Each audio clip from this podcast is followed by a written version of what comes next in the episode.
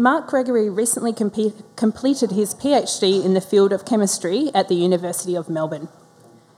When he's not mixing chemicals in the lab, he is running laneway learning and playing rugby and organising weekends away to somewhere he's never been before. Please make Mark Gregory very welcome.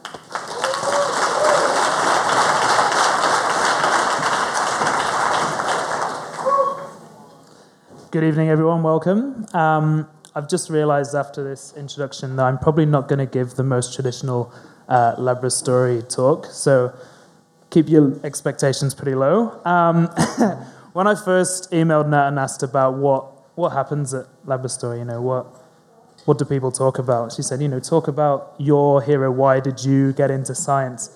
And I suppose the typical names kind of get thrown up there, you know, your Newtons, Einsteins, all these kind of faces, and, and you go, oh, it's boring. People have probably already spoke about that. I don't really know. Um, and then you go, okay, what's next on the list? Probably Nobel Prize winners. Yeah, okay, let's let's look through that list. And then you're like, oh, that's probably boring as well. People have probably spoken about all those people.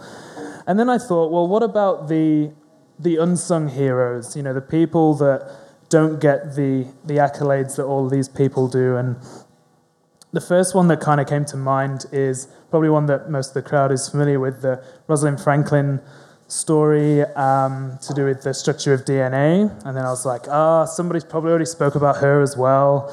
I've got, I've got no hope. um, and then I thought about why. Why do people get forgotten in the, in the science world? Why do people not get the accolades that same, some other people do.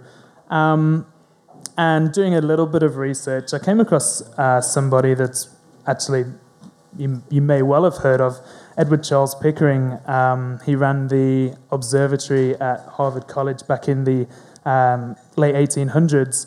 Um, he was, you know, very very popular for his time. Everybody knew what he was up to, but there was a lot of names underneath that, and I think that's kind of similar to to the modern day science. You know, there's a there's a big name at the top, and then the people kind of doing the work underneath don't get maybe the accolades that they could or should get.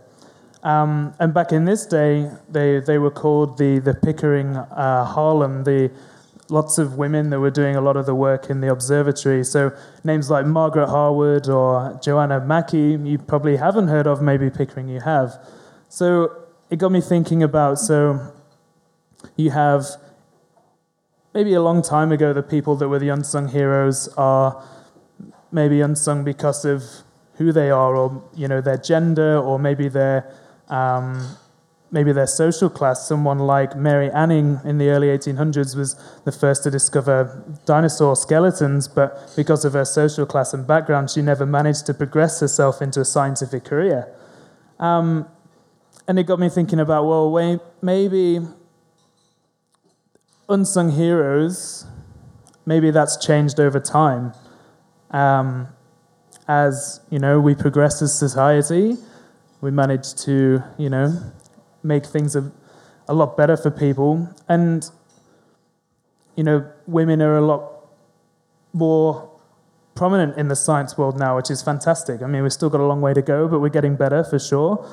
Um, and I was thinking, what makes an unsung hero? And I think it depends on your perspective. In the modern, um, you know, field of research, we look at um, you're looking at a very complicated world. It doesn't matter what area of research that you're in, you have to have a very broad knowledge, especially when you get to a PhD level. And you can't just focus very solely on one thing. You have to be able to do all of these different analytical techniques, all of these different things. Um, so, to me, the unsung heroes are the people that help you through your, your studies. Maybe from, from the outside world, for people that aren't students, then they might tell me something different. It might be the students themselves or the postdocs that are doing the work. But to me, the unsung heroes are the, you know, the lab technicians or the people that help you through as a student. Um, in in modern modern world research, there's a lot of expensive and technical equipment, and you cannot let students anywhere near that without any kind of training at all. Um, and having people to look after that equipment and help the students through with their um, you know what's the latest in that area? You know is there a new technique that they could use to get the result that they need? Somebody that's keeping track of all of that stuff for you makes things considerably easier as a, as a research student. Um, so i want to go through my list of unsung heroes. Um, First up is a man called Hamish Grant, and he runs the NMR facility at Melbourne University. And I don't know if everybody knows what NMR is. I'm hoping that NMR is something that people know, but it's a, a regular thing that people use, uh, chemistry people use.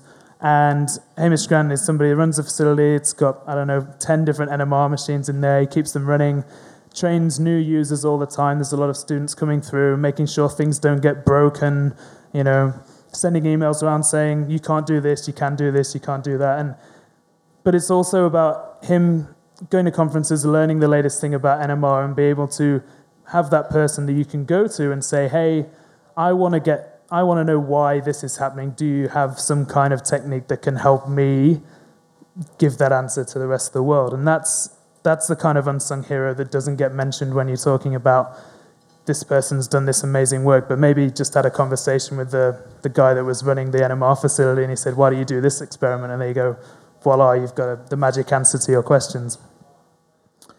Uh, in the same breath, you could talk about uh, Nick Williamson or Paul O'Donnell in the mass spec facility. Uh, they run multiple mass specs worth, you know, hundreds and hundreds of thousands of dollars. Um, again, that you wouldn't want to let a student near without some kind of training, but it's it's the way that they can, you know, they're in the know of what's happening. Um, they know what machines to buy. They know how to maintain it and you know it's always running spick and span when you go down there on a Monday morning, ready to run your stuff. And the last person that I want to speak about is somebody that's been at uh, the University of Melbourne for a long time. His name's Les Gamble, and he is the uh, in-house glass blower, which is um, not something that every university has, um, but Les has been working at university for many, many years, and as a chemist, um, your glassware is essential for everything that you do.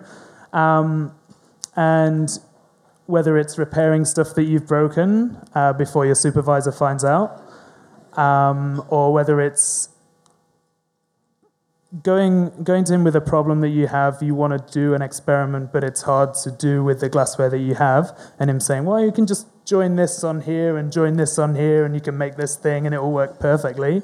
And you go, "Hmm, okay, all right, well, give you a week and see what happens." And then he comes back with this huge piece of kit, and you go, "Okay, all right, well, I suppose I should give it a go." And it's that it's that kind of knowledge, and it's somebody like that that you can go and speak to and say, "Hey." Can you help me out with this? And they've got that knowledge ready to go that allows new heroes to be born. Um, so thanks to all the unsung heroes out there. Hopefully, one day we'll all become heroes because of them. Thank you very much.